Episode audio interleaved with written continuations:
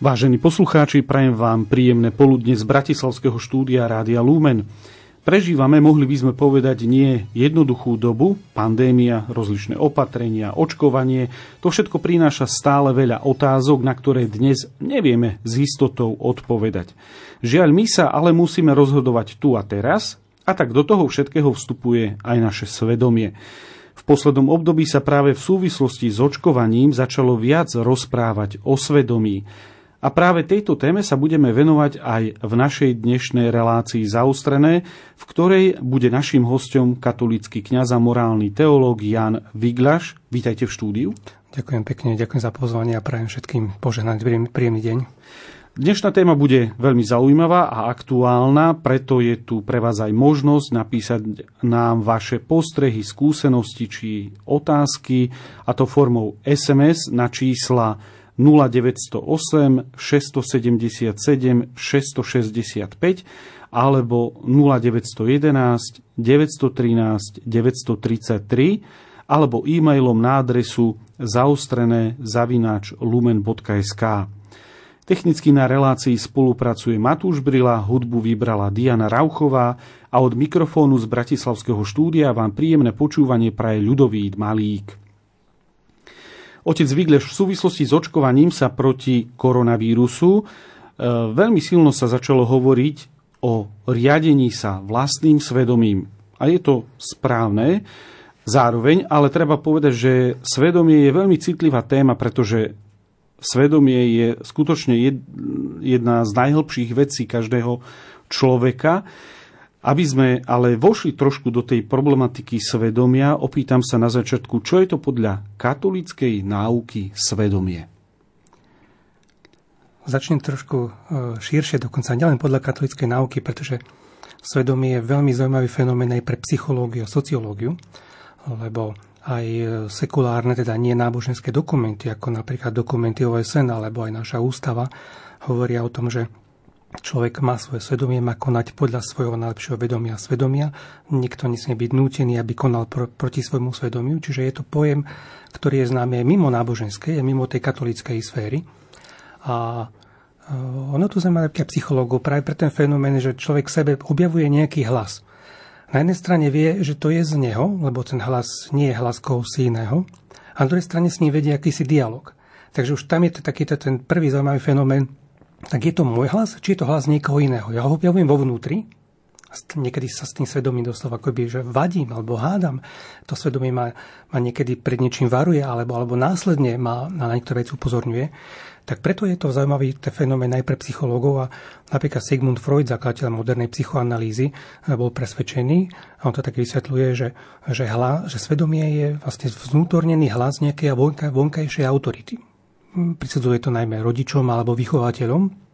Čiže to, čo sme nejako od malička počúvali, tak človek, keď si to zvnútorní, tak napokon toto je ten hlas. On to vníma do značnej miery negatívne, že človek je vtedy človekom, keď sa dokáže od tohoto odosobniť a dokáže rozhodovať sám podľa seba. Lebo toto svedomie naozaj vníma ako akoby hlas kohosi iného, ktorý sa do človeka dostal a vlastne ho neustále prenasleduje alebo bombarduje. A pokiaľ to naberie veľmi tak, také silné kontúry, tak ten človek je vlastne akoby nespojprávny, alebo schizofrenický, alebo že je stále pod vplyvom kohosi iného a nie je celkom on.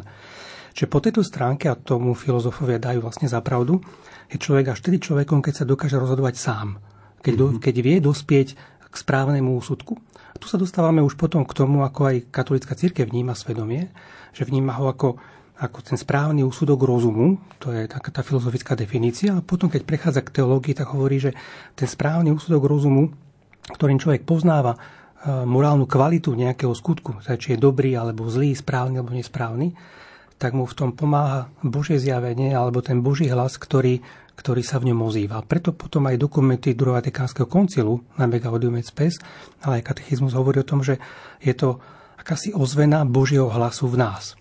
Čiže uh, opäť je tu, je tu niekto prvý, kto s tým hlasom prichádza, a to, to je Boh. Uh, my, katolíci, sme presvedčení, že to, čo vnímame ako aj rozumom, je, je absolútne v súlade so zjavením, a to zjavenie objasňuje veci, ktoré rozum práve po prvotnom hriechu niekedy nepoznáva celkom správne, pretože z katechizmu si pamätáme, najmä my, čo sme veriaci, že ten prvotný následok dedičného hriechu, toho prvotného hriechu Adama a Evy bol ten, že sa im rozum zatemnil. Zrazu niektoré veci nám nie sú hneď jasné. Veď sami vnímame, koľkokrát sme v neistote, potrebujeme sa niektoré veci objasniť, prežívame určité pochybnosti, pýtame sa autority, pýtame sa kompetentných. Čiže Čiže veľa vecí nevieme rozpoznať hneď, ale to základné v nás zostalo, čo, čo bolo dané od Boha, že za dobrom treba ísť a zlu sa treba vyhýbať. A toto je niečo, čo, čo nás spája so všetkými náboženstvami, so všetkými kultúrami, s ľuďmi neveriacimi, pretože na tejto základnej zásade sa vieme zhodnúť, že dobro treba konať a zlu sa treba vyhýbať. V katechizme katolíckej cirkvi, článok tisíc sedemsto sedemdesiatosem, je uvedené, že človek je povinný vo všetkom, čo hovorí a robí, verne sa pridržať toho, o čom vie, že je spravodlivé a správne. Ale tu sa prirodzene potom tlačí otázka na jazyk, um, ako človek zistí, že to niečo je spravodlivé a správne. Počúva hlas svojho svedomia, ktorý je Božím hlasom, ak je Veriaci, čo, veriacím človekom. Ako on ale príde na to, že ten hlas mu hovorí, že má urobiť niečo, čo je spravodlivé a správne? Kto je tou autoritou vlastne pre veriaceho človeka? Pre nás veriaci, ako sme teda to povedali, keď je to Boží hlas, je teda Boh je to najvyššou autoritou, Boh je to najvyššou morálnou inštanciou, inštanciou. Boh jediný má tú objektívnu pravdu. My som presvedčený, že, že dokážeme svojim rozumom veľa vecí spoznať aj bez svetla viery. Teraz o pár dní budeme mať práve Sviatok zjavenia Pána, kde sa veľmi často káže práve na túto na tú situáciu zo Svätého písma z Biblie, kde, kde múdrci od východu prišli a hľadali, hľadali novonarodeného židovského kráľa. A aj emeritný pápež Benedikt šestnásty neraz na túto tému mal homilie, Kde, kde sa vlastne hovorí o tom, že títo mudrci od východu, ktorí neboli ani Židia, ešte kresťanstvo nebolo vtedy, tak, tak dokázali prísť k Ježišovi. A potom, keď vlastne sa pred e, novonarodeným kráľom, pred Bohom sklonili, tak tam je uznanie toho, že dospeli k poznaniu toho, že je tu Boh, a inou cestou sa vrátili domov. Skrátka, je tam vyznačené to, že človek svojím rozumom je schopný prísť na existenciu Boha. Pápež Benedikt šestnásty veľmi často hovoríval o tom, že tá Božia gramatika je vpísaná do stvorenia a človek, keď, keď dokáže to vnímať ako títo mudrci od východu, lebo ten poriadok jednoducho vo vesmíre aj vo svete je, koľko prírodovedcov, vedcov je úplne fascinovaných tým, ako objavujú zákony, práve na základe toho vedia urobiť potom pokusy, ktoré sa vedia zopakovať a máme potom fyzikálne, chemické, biologické fakty, skutočnosti. Čiže tam už potom aj oni hovoria, že to už nie je vec názoru, toto je vec faktov. Mm-hmm. V medicíne je to trošku iné, pretože človek, každý človek je trošku iný a preto medicína často hovoríva, že, že, že v medicíne nikdy nič nie je sto percent. Ale všetkých spája to, že, že to Božie stvorenie, či je to rastlinný svet, živočíšny, alebo je ten anorganický, a nám najmä ľudské telo, že je niečo fascinujúce. A skrátka ten poriadok človeka vedie k tomu, že, že môže dospieť k tomu, že je tu, je tu niekto, kto ten poriadok sem vložil. V, v sekulárnom svete, teda v tom nenáboženskom, kde sa mnoho štátov dneska nechce viazať na žiadne náboženstvo alebo ideológiu, máme trochu problém v tom, na, základ, na akom základe e, určiť aspoň to minimálne, čo je správne, čo je nesprávne, čo je zlé, čo je, čo je dobré, aby sme mohli spoločne žiť v nejakej spoločnosti. Najmä ak tá spoločnosť má byť pluralitná, že tu žije viacero ľudí s viacerými názormi, ovplyvnení viacerými kultúrami, náboženstvami. Mhm. A, a preto my teda sme presvedčení, že, že ten vklad rozumu, ktorý v katolíckej alebo kresťanskej viere osvetľovaný zjavením, je niečo, čo, čo dokáže byť zrozumiteľné aj ľuďom, ktorí nie sú veriaci. A tým, že my ho máme akoby osvetlený zjavením, tak by sme mali byť schopní lepšie sformulovať na základe rozumových, logických argumentov, že niečo je správne. A ďalšia vec, na základe ktorej potom spoznáme, čo je správne, čo je nesprávne, na základe niekedy tragických skúseností a konzekvencií zlého konania. Takto napríklad po druhej svetovej vojne, keď dvadsiate storočie zažilo dve katastrofálne vojny s takým obrovským deštrukčným rozsahom, aký dovtedy ľudstvo nezažilo, tak vieme, že v roku devätnásťstoštyridsaťosem Organizácia spojených národov vlastne sformulovala tú všeobecnú chartu ľudských práv, kde sa neodvoláva na Boha, ale vôbec to, že vo svetle nedávnych katastrof a obrovských tragédií, odtedy dokonca je aj pojem zločin proti ľudskosti, tak sa sformulovala určitá, určitá charta, ktorá je zrozumiteľná všetkým náboženstvám, aj ľuďom, ktorí sú nenáboženskí, že, že sú tu určité pravdy, ktoré sú jednoducho zjavné rozumom.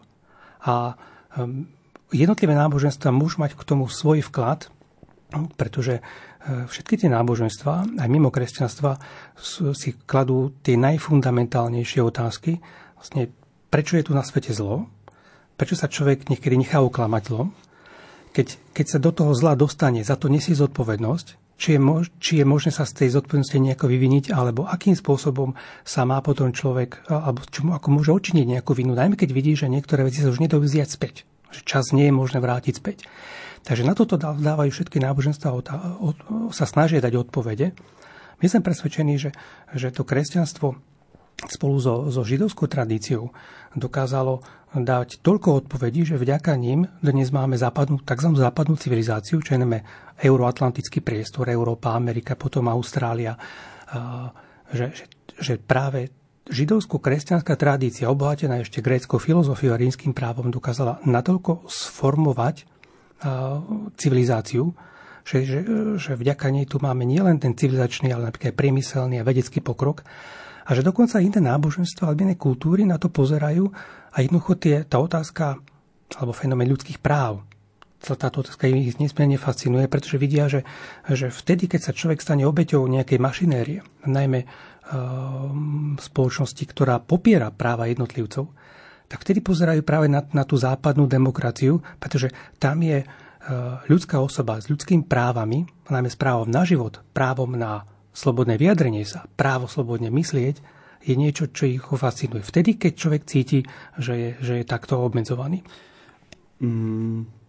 Máme, ako ste uviedli, počúvať hlas nášho, nášho svedomia, ale aby sme konali dobre a spravodlivo, aj to naše svedomie musí prejsť a prechádza neustále nejakou výchovou, nejakou formáciou, nejakým poučením. Nezostáva stáť na jednom mieste. Takže otázka je, má preda, teda prejsť tou formáciou, alebo necháme tomu nášmu svedomiu ako keby taký voľný priebeh a vždy robíme iba to, čo v tej chvíli nám povie, a máme hľadať hĺbšie odpovede na, na otázky, ktoré sa nás dotýkajú. Ale keď si pozrieme katechizmus, na ktorý sa dosť často budeme teraz odvolávať, tak ten hovorí, že svedomie musí byť poučené, morálny úsudok osvietený. Čo znamená to naozaj, že, že nie každý to má hneď tak jasno, mm-hmm. keď má byť ten úsudok osvietený. Práve preto sa aj v iných oblastiach naozaj obraciame na ľudí, ktorí majú v nejakých veciach jasno, sú odborníci, sú experti. Určite povedzme aj v medicíne, ak niekto štyridsať rokov pracuje s ľudským srdcom, či je to kardiolog alebo kardiochirurg, tak o tom vie, vie ďaleko viacej než lekár z iného odboru, oveľa viacej vie o tom ako človek, ktorý nikdy medicínu neštudoval. A to isté je potom aj v tej oblasti morálnej, preto opäť aj vo svete sú často ľudia, ktorí sú považovaní za morálne autority. Povedzme, veľmi často je práve takto označovaný rímsky pápež, či to bol svätý Ján Pavol druhý, Benedikt šestnásty, alebo teraz pápež František. Pre mnohých je napríklad Dalajláma, alebo v moslimskom svete jeden z, z moslimských učencov, imámov, ktorý žije v Mosule a pri návšteve pápeža svätého otca Františka minulý rok v marci, tak sa práve stretol s týmto, s týmto imámom, ktorý je, je veľkou duchovnou autoritou napríklad pre, pre množstvo miliónov moslimov, pre nás možno neznámy, ale, ale aj, aj ľudia, ktorí sú zapojení napríklad do svetovej diplomácie, tak vnímajú určité morálne autority. V Južnej Afrike teraz bol práve v prvého januára bol pohreb anglikánskeho arcibiskupa Desmonda Tutua, ktorý bol začias ras, rasovej diskriminácie apartheidu vnímaný ako veľká morálna autorita.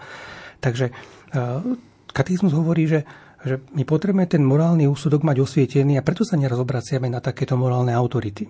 A zároveň ten katechizmus hovorí ďalej, že že výchova svedomia je nevyhnutná, lebo ľudia sú vystavení negatívnym vplyvom a hriech ich pokúša, aby dali prednosť vlastnému úsudku a odmietli učenie predkladané autoritou cirkvi. Čiže opäť je to povedané to, že, že neraz má človek tendenciu dať prednosť vlastnému úsudku A tam nám potom hrozí takto skresľovanie. Toto je moje svedomie, mne do toho nemôže nikto hovoriť, lebo toto je moje rozhodnutie. Ale keď si toto povie, povedzme už len desať ľudí, a každý to povie nejako inak, a hovoríme tu o živote spoločnosti, tak, tak vidíme, že dokonca aj samotní veriaci nemajú celkom rovnaký názor na niektoré veci. Veď my práve preto často hovoríme o svedomí, ktoré je pochybujúce, neisté, zmetené, že niekto má laxné, teda veľmi široké svedomie, niekto ho má škrupulózne alebo úzkostlivé. Čiže dokonca aj, aj samotní veriaci, ktorí by mali byť formovaní a ktorí sú formovaní evanjeliom, homíliami, katechézami, príhovormi pápežov, vyučovaním náboženstva, chodením do kostola, čítanie náboženskej literatúry, tak vidíme, že sa v niektorých veciach líšia, niektorí možno takto nejako zásadne, o to viacej ľudia, ktorí sa hlásia k iným vieram. No a preto cirkev od začiatku dávno spomína to, že človek si musí svoje svedomie formovať, pretože môže byť ovplyvnený strachom, uh-huh. zlou výchovou, môže, byť, môže mať nejakú veľmi negatívnu skúsenosť s niečím. Neraz dokonca aj mnohí svedci, dokonca na konci svojho života prehodnocovali svoje postoje. Známy svetec pre kňazov, svätý Ján Mária Vianney, ktorý bol známy nielen ako, ako vynikajúci spovedník, kam chodívali ľudia sa spovedávať, tak bol známy svojím veľmi prísnym asketickým spôsobom života, ale on na konci svojho života prehodnocoval niektoré svoje postoje, že boli príliš, príliš radikálne. Preto napríklad aj cirkev, keď niekoho vyhlasuje za blahoslaveného alebo za svätého, to neznamená, že úplne všetko, čo ten človek robil, tak je, tak je hneď nasledovania hodné, ale cirkev vyzvinie určité čnosti, ktoré sú, sú, sú potom príťažlivé, ktoré majú slúžiť na to formovanie svedomia. Čiže to formovanie svedomia je celoživotná úloha, pretože stále podliehame omylom.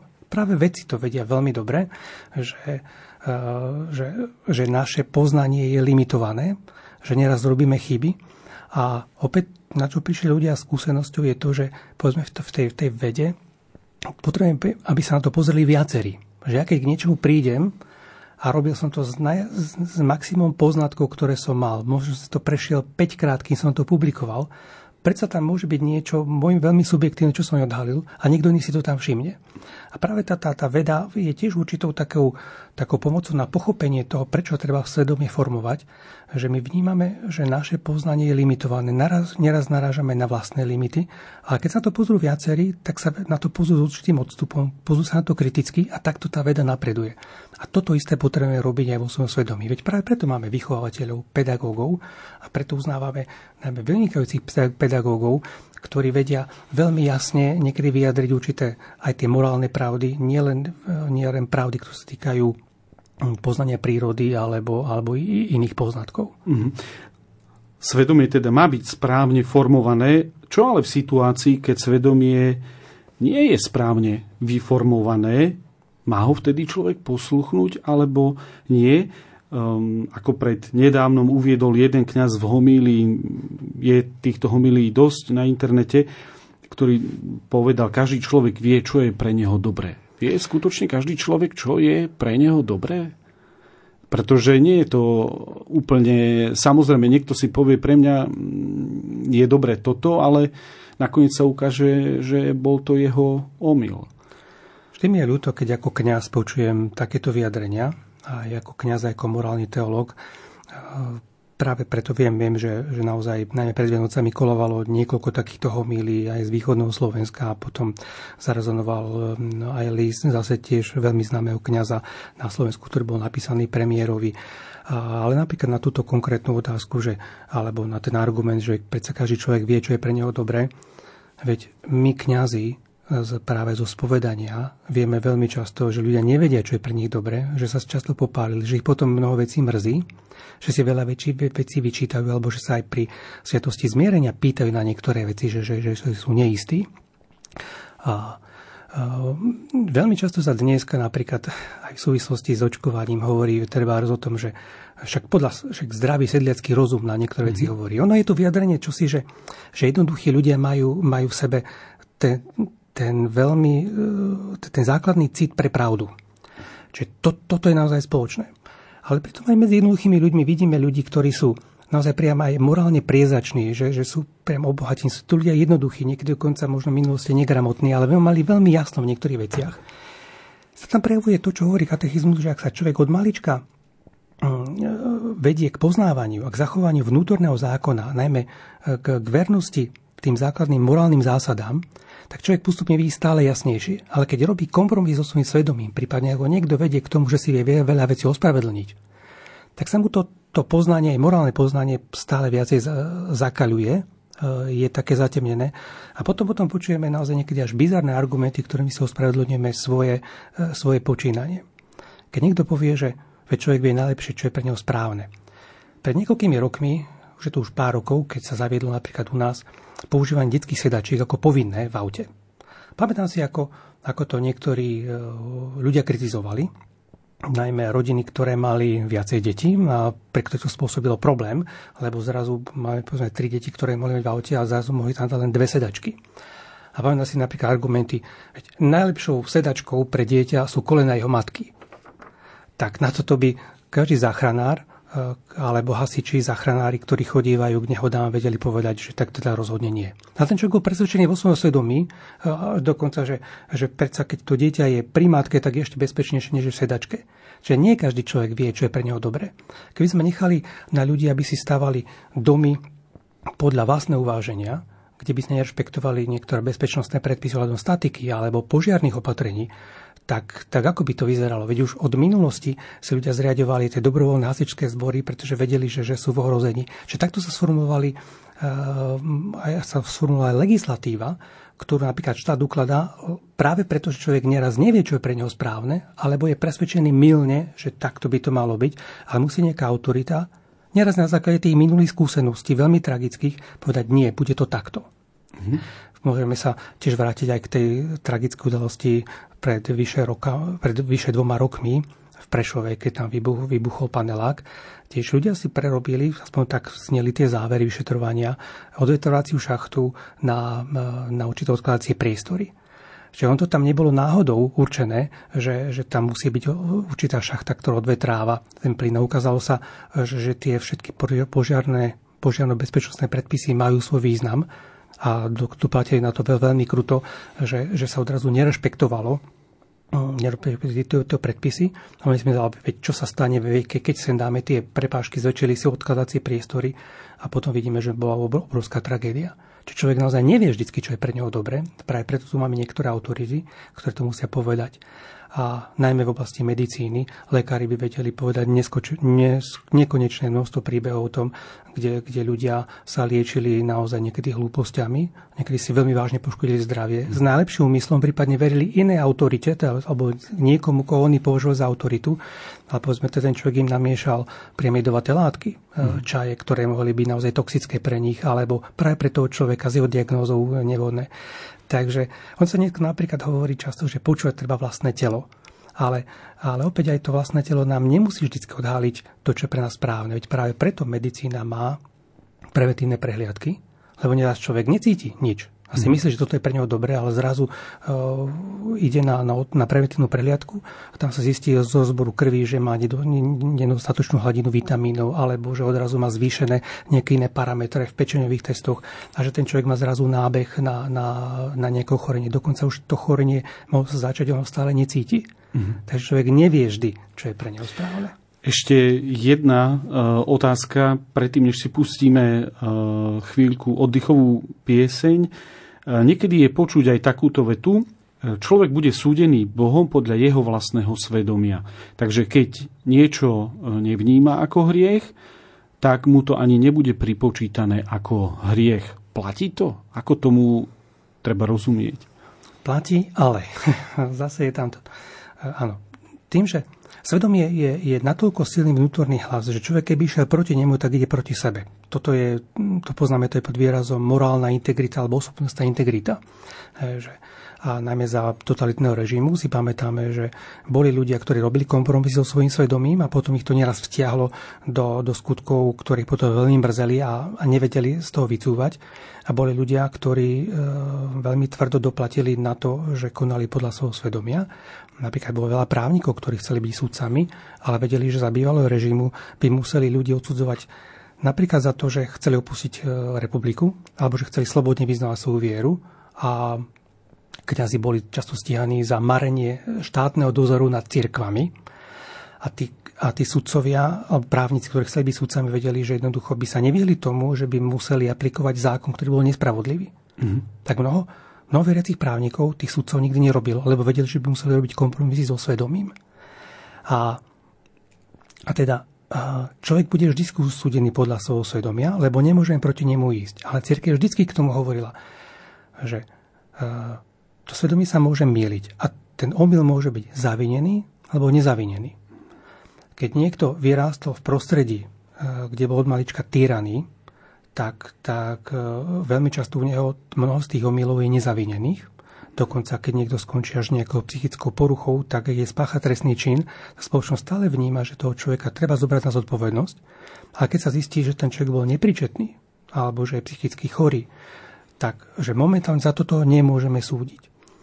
Ale pozrieme sa napríklad na to, keď, keby napríklad lekár, chirurg alebo ktokoľvek eh, ordinoval či diagnostikoval na základe poznatkov starých tridsať alebo štyridsať rokov. Eh, jeho omyl, jeho Jeho, jeho omyl, ktorý by bol takto spôsobený, by bol zavinený, pretože oni povinní sa stále vzdelávať. Takisto ako my duchovní sme povinní sa, sa stále, stále vzdelávať. Každý, kto je v vedeckej sfére, potrebuje stále rásť. Čiže máme tu uh, omyl zavinený a nezavinený. Uh-huh. A keď ten omyl bude zavinený, tak za to nesiem zodpovednosť. Veď toto vníma aj, aj, aj spoločnosť, ktorá ide na to niekedy až veľmi tvrdo, ktorá povie, že, že um, neznalo zákona neospravedlňuje. Že niektoré veci sme povinní, povinní vedieť.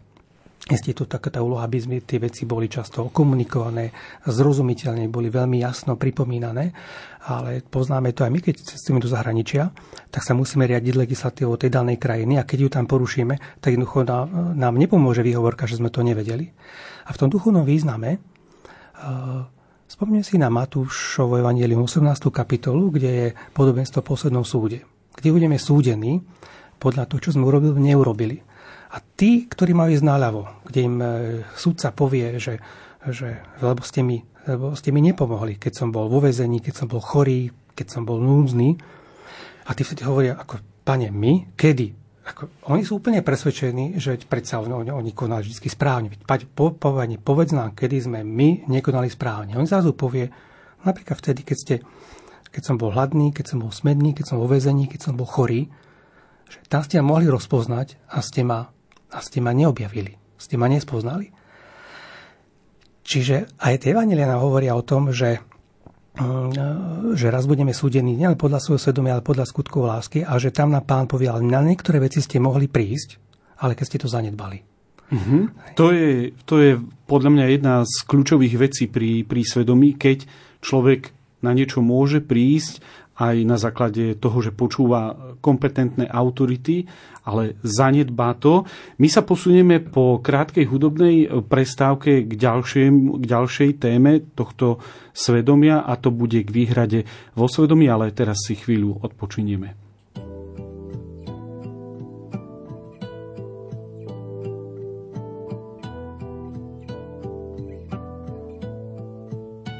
Ještě se svítí a ještě teče voda, kdo odpoví ti a kdo ti ruku podá, ještě se vaří a zdá se, že nám chutná. Volá na srdce jsou dočasně nedostupná, volá na srdce jsou dočasně nedostupná a kam nahřejí hlas mluví do éteru, ta slova znějí, jak rány z revolveru, lékařská pomoc, nicméně není nutná. Volá na srdce jsou dočasně nedostupná, volá na srdce jsou dočasně nedostupná. Zvoní to vyzvání a běda, nikdo to nebere, nikdo se nehlásí, nikdo to nezvedá, nikdo to nezvedá. Sníh zima konce nemá a králům ujel přímý spoj do Betléma a podle všeho je jim to celkem putná. Volána srdce jsou dočasně nedostupná. Volána srdce jsou dočasně nedostupná. Zvoní to vyzvání a běda, nikdo to nebere, nikdo se nehlásí, nikdo to nezvedá, nikdo to nezvedá.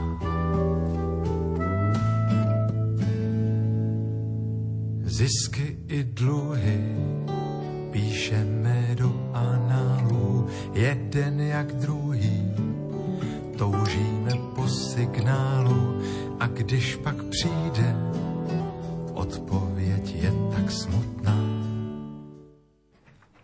Milí poslucháči, počúvate reláciu Zaostrené, v ktorej sa s našim hosťom, kňazom a morálnym teológom Jánom Viglašom rozprávame o svedomí. Pripomínam, že máte možnosť napísať nám vaše postrehy, skúsenosti či otázky formou es em es na čísla nula deväť nula osem šesť sedem sedem šesť šesť päť alebo nula deväť jedna jedna deväť jedna tri deväť tri tri alebo e-mailom na adresu zaostrené zavináč lumen bodka es ká. V súvislosti s očkovaním proti koronavírusu sa okrem konania podľa svedomia často spomína aj výhrada vo svedomí. Mohli by ste našim posluchačom vysvetliť, o aký inštitút vlastne ide? Výhrada vo svedomí je v podstate realizovanie základného ľudského práva, konať podľa svojho presvedčenia, nebyť ovplyvňovaný iným názorom, že sa mu nesmie vnútiť nejak, nejak iné presvedčenie, iný názor. Človek má právo na vlastné hľadanie pravdy a rešpektovanie tohto základného ľudského práva požadujú od štátov aj dokumenty O S N, aj, aj, aj, aj naša ústava, pretože sloboda svedomia sa považuje aj teda mimo náboženského sveta za kľúčovú hodnotu pre ochranu slobody a demokracie. A preto pri, formula, pri formulácii tohto práva tie dokumenty vychádzajú z prirodzeného zákona a zo skúseností najmä s totalitnými režimami, ktoré neuznávali slobodu svedomia, čo sa prejavilo veľmi často v hrubom potieraní ľudských práv. My sme tu naozaj mali štyridsať rokov skúseností s komunistickým režimom, dvadsiate storočie malo skúsenosti s ďalšími totalitnými režimami, ako bol nacizmus v Nemecku, fašizmus v Taliansku, potom ešte viacej ten komunizmus v takých štátoch ako Sovietsky zväz, alebo Severná Kórea, alebo Čína. Čiže všetky totalitné režimy hovoria o tom, že vyjdú vlastne znásilniť človeka v jeho svedomí. A boli to práve totalitné režimy, ktoré ktoré prišli aj s, form, s tým formulovaním výhrady vo svedomí, hoci tento inštitút alebo takéto, takéto sná človeka zostať sám sebou je známa už nám zo staroveku. Z gréckej drámy poznáme veľmi, veľmi známu drámu Antigona z gréckej nielen mytológie, ale vôbec z celej tej gréckej kultúry, ktorá hovorí o Antigone ako sestre dvoch bratov, ktorí, ktorí v boji o, o mesto Téby stáli proti sebe, či sa napíla starodávna väždba a jeden z tých, obidva tí bratia zahynuli, ale, ale jedného, ktorý bol v meste Téby, tak nechali pochovať s kráľovskými podstami a toho druhého brata, ktorý bojoval proti svojmu bratovi, nechali na poli, aby, aby tam vlastne zhnil, aby ho nepochovali, čo bolo proti vtejšiemu presvedčeniu. Antigona, jeho sestra, v noci tajne išla pochovať svojho brata. Keď ju pritom pristihli, tak sa odvoláva na určitý iný zákon, ktorý, ktorý je tu božský a nad ktorým nemôže byť ani samotný kráľ, ktorý to nariadil. To je ten grécky svet.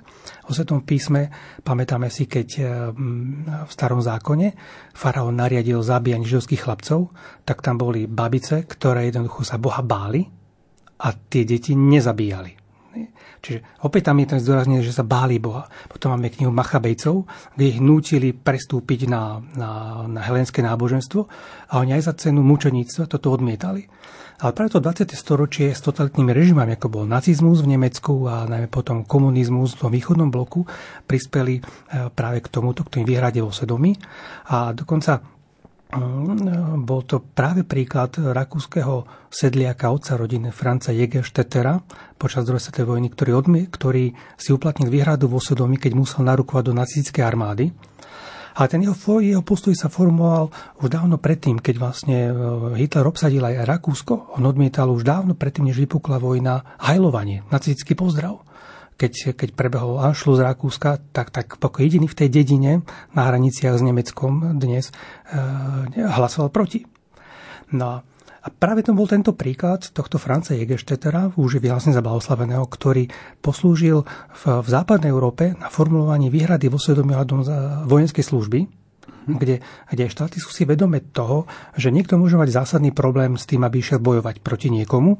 A teda štát má právo potom požadovať nejakú inú náhradu služby vlasti, povedzme nejakú civilnú službu alebo, alebo niečo iné, ale, ale je si vedomý toho, že toto je tak zásadná vec, že človeka nemôžno proti to, do toho nútiť. A postupne, najmä z rozvoja medicíny, nastalo veľmi veľa oblastí veľmi problematických, takých dilem, ktoré tu neboli nikdy predtým, keď sa povedzme podal predĺžovať život človeka v jeho utrpení dlho. A preto sa mnohí obracali na, na mnohí lekári už v dvadsiatom storočí sa obracali na, na, na autoritu Ríma, na pápeža, najmä ešte na Pia dvanásteho, ktorý sformuloval viaceré základné zásady morálne pre, pre lekárov. A takto sa postupne um, vyvinulo aj tá, tá výhrada vo svedomí, alebo tento inštitút, najmä v oblasti zdravotníctva, tam je to také, také najzreteľnejšie popri vojenskej službe, že, že lekár napríklad nemôže byť tiež nútený konať podľa, proti svojmu svedomiu, ak treba stále skladal Hippokratovú prísahu. Opäť sa vraceme do starého Grécka, k úcte k životu. A keď sa v dvadsiatom storočí pri, prijali v mnohých krajinách zákony o, o možnosti ukončiť ľudský život pred narodením, potratové zákony. Takže tá viera vo svedomí hovorí o tom, že ak je niekto o niečom presvedčený, tak nemôže byť nútený konať proti tomu. A zároveň si cirkev uvedomuje, že, že opäť toto nemôže byť veľmi svojvoľné. Dokonca katechizmus hovorí o tom, že ani náboženská sloboda nie je zo svojej povahy neobmedzená. Povedzme, keď niektoré náboženstvo, my môžeme myslieť napríklad najmä na islám a tam islamské právo šaria, keď nemôžu nepovedzme detské nevesty, alebo znásilnenie a až nemôžno znásilnenie sa vykúpiť tým, že si tú ženu vezme, vezme potom, to dievča vezme za ženu, tak, tak katechizmus hovorí, že ani náboženská sloboda nie je svojej povahy neobmedzená. Misionári, ktorí chodia do, do Afriky, do Ázie, vidia národy, ktoré na základe svojich kultúrnych alebo náboženských tradícií sa dopúšťajú veľmi veľkého barbarstva, kedy boli ubytované deti. Dneska napríklad tam, kde žena nemá nejakú hodnotu, tak muž musí dať súhlas napríklad s cisárskym rezom, mm-hmm. keď je tá žena hrozená, alebo dokonca, keď je treba v dôsledku onkologických ochorení vyoperovať maternicu. Ak napríklad muž nedá to súhlas, tak to lekári nemôžu urobiť tam. Čiže preto katechizmus hovorí, že ani náboženská sloboda nie je zo svojej povahy neobmedzená. A, a, a teda tá výhrada, tá výhrada vo svedomí e, pomáhala mnohým krajinám sformulovať a sformovať tú civilizovanosť ľudskej spoločnosti. A zároveň si uvedomuje, že, že človek, ktorý si uplatní vieradu vo svedomí, tak neraz poukazuje na, niek- na nejaké určité skutočnosti, ktoré sú tu, ktoré sú nezrušiteľné a ktoré my objavujeme, ktoré nedávame, ktoré my neurčujeme. Napríklad otázka ľudskej dôstojnosti je práve takouto otázkou, že, že to nie je spoločnosť, ktorá niekomu dá ľudskú dôstojnosť a niekomu nedá. Ako za nacizmu, že Židia zrazu nemali akoby štatút plnohodnotných občanov ľudskej dôstojnosti. Aj tie dokumenty po, dru- po druhej svetovej vojne zo, zo strany O S N hovoria o tom, že jednoducho každý človek má svoju dôstojnosť a táto vec je natoľko zjavná, že ju netreba nejako zvlášť definovať. Mm-hmm. Takže na to slúži práve tá výhrada vo svedomí. A je teda možné, a poďme, už teda, poďme ku konkrétnej otázke týkajúcej sa situácie, ktorú, ktorú tu máme na Slovensku, a nielen na Slovensku, v celom svete. Aj z vašich slov je evidentné, že výhrada vo svedomí je veľmi cenný inštitút, ktorý sa vyvinul a o ktorý nielen, že by sme sa mali snažiť neprísť, ale mali by sme ho používať aj s veľkou e, citlivosťou. Nemôžeme ho použiť na čokoľvek, kedykoľvek, tak ale otázka znie a týka sa samotného očkovania proti koronavírusu, konkrétne nepýtam sa na očkovanie vo všeobecnosti, je možné použiť výhradu vo svedomí v otázke povinného očkovania proti koronavírusu? Áno, táto otázka dosť teraz zarezonovala v posledných dňoch. Práve preto, že aj hovorca konferencie biskupov Slovenska Martin Kramara napísal na, na, na T K K B S, to, že, že v tejto oblasti nie je možné si uplatniť. A to tam zdôvodnil pomerne tak pre mnohých jasne, že, že tá výhrada vo svedomí sa týka tých oblastí, kde, kde človek má konať niečo, čo je podľa náuky cirkvi skutok do svojej podstaty zlý. Čo môže byť napríklad potrat, eutanázia, genocída, terorizmus, branie rukojemníkov, znásilnenie. Čiže toto sú, sú veci, keď ma niekto núti do takýchto vecí, ten to musím odmietnúť. Ale očkovanie, ktoré je zo svojej podstaty preventívnym zákrokom, a katechizmus tiež hovorí, že, že o zdravie sa máme starať aj prevenciou, tak, tak ono zo svojej podstaty zle nie je. A tam nastal, nastal problém ten, že, že v oblasti očkovania používame vakcíny, ktoré, ako to už teraz známe, majú určitú veľmi vzdialenú spojitosť s potratom, z ktorého sa využili tkaniva, z tých sa izoloval potovinen typ buniek a tieto bunky slúžia ako kultivačný a testovací materiál. A keď si niekto vedomí, že my tu máme nejaké určité materiálne spojenie s nejakým dávnym zlom, a keďže známe, že katolícka cirkev sa najhlasnejšie a stále konzistentne stavia proti násiliu na nenarodených deťoch, tak, tak či, či, či vlastne v takomto prípade by sme si nemali uplatniť tú výhradu vo svedomí, by sme poukázali na to, že, že tu sa použilo nejaké nás obrovské zlo na niečo dobré a dá sa to ospravedlniť tak, že predsa veď, cieľ nemôže svetiť prostriedky. Hovorca Kábesky to tam, tam pekne vysvetľoval, aj, aj, aj dokumenty cirkvi, bo je už niekoľko, ktoré sa dotýkajú očkovania, to tiež hovoria o tom, že áno, je tu tento problém, ale ten problém je vždy oveľa širší. Že celá medicína je históriou pokusov a milov. Celá história v každej oblasti má, má, má mnoho takých tých rozmerov, kde my čerpáme alebo profitujeme, benefitujeme z, z mnohého zla vykonaného v minulosti. A on to nie je celkom tak jednoduché tieto veci očistiť do minulosti. A niekedy práve taký ten radikálny krok môže spôsobiť to, že spôsobíme ďalšie väčšie zlo. Napríklad keď sa prvýkrát cirkev vyjadrila k očkovaniu, ešte to nebol koronavírus, bolo to k tým vakcínám, ktorými sa očkujú deti, a bolo to v roku dvetisícpäť, keď Pápežská akadémia pre život, ktorú zriadil ešte svätý pápež Ján Pavol druhý, práve preto, aby, aby cirkev mala, mala veľmi jasné vysvetlenie medicínskych a biomedicínskych výskumov a nových poznatkov, aby k tomu vedela cirkev zaujať stanovisko, pretože tie prírodné vedy majú inú svoje zákonitosti, ktoré cirkev rešpektuje, ale ide potom o tú aplikáciu niektorých tých nových poznatkov, ako je to vo vede, ale zvlášť aj v medicíne. No a dva roky tá Pápežská akadémia tento problém skúmala, povedala, že áno, je to, je to problém. Na druhej strane, keď sme teraz prestali očkovať, tak sa nám vrátia choroby, ktoré preukázateľne vieme, že spôsobili mnoho poškodení a mnoho úmrtí.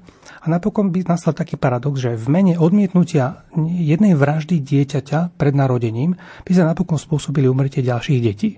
A cirkev tam hovorí, že, že ak aj ideme bojovať proti nejakému zlu, v tomto prípade možno farmac- s farmaceutickým firmám, ktoré konajú bez, bez škrupúľ, Alebo, alebo štáty, ktoré môžu niečo nanútiť.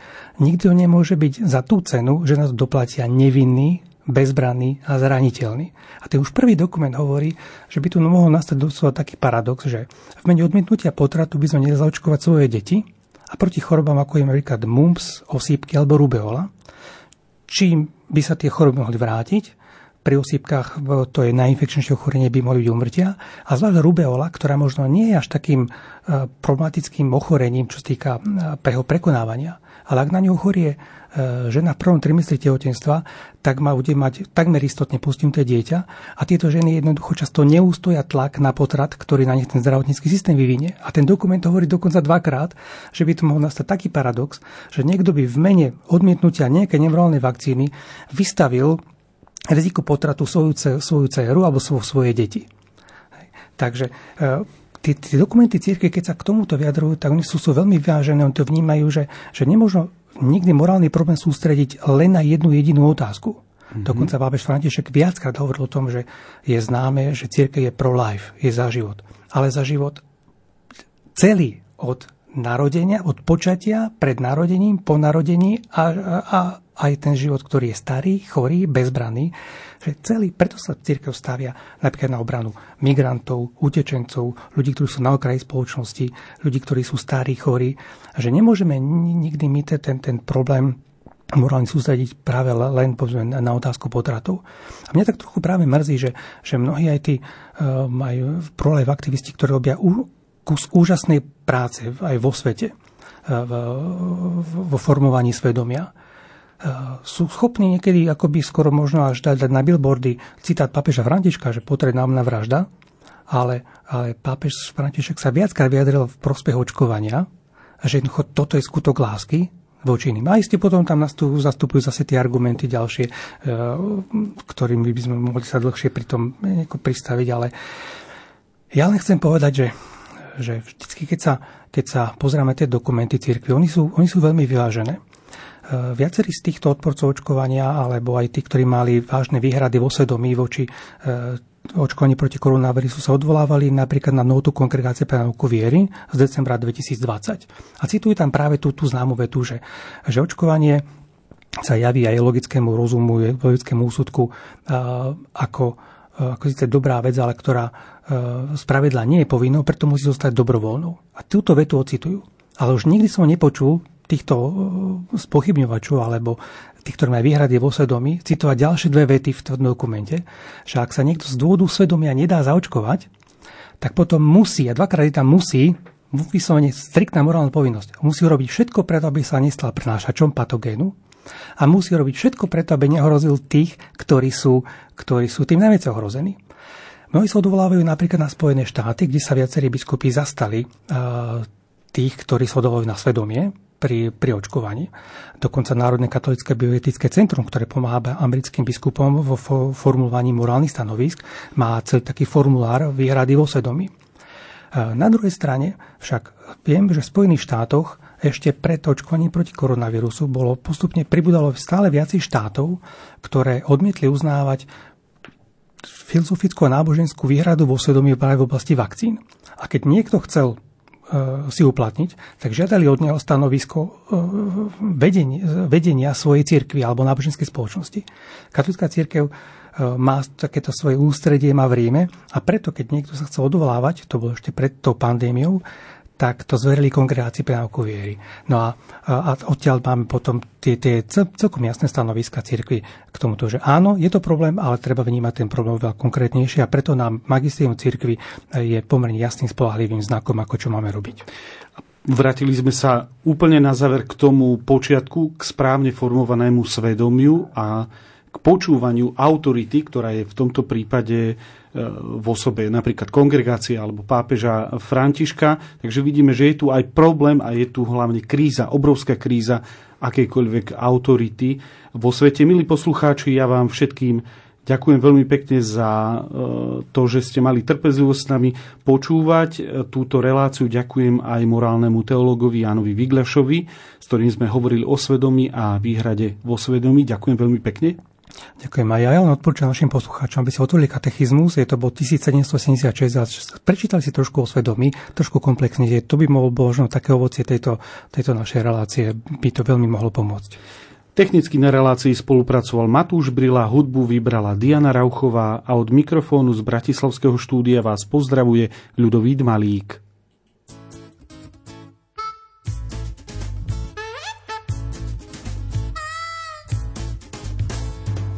Šťastný je človek, ktorý má v sebe Krista, na večný život je Kristus záruka istá.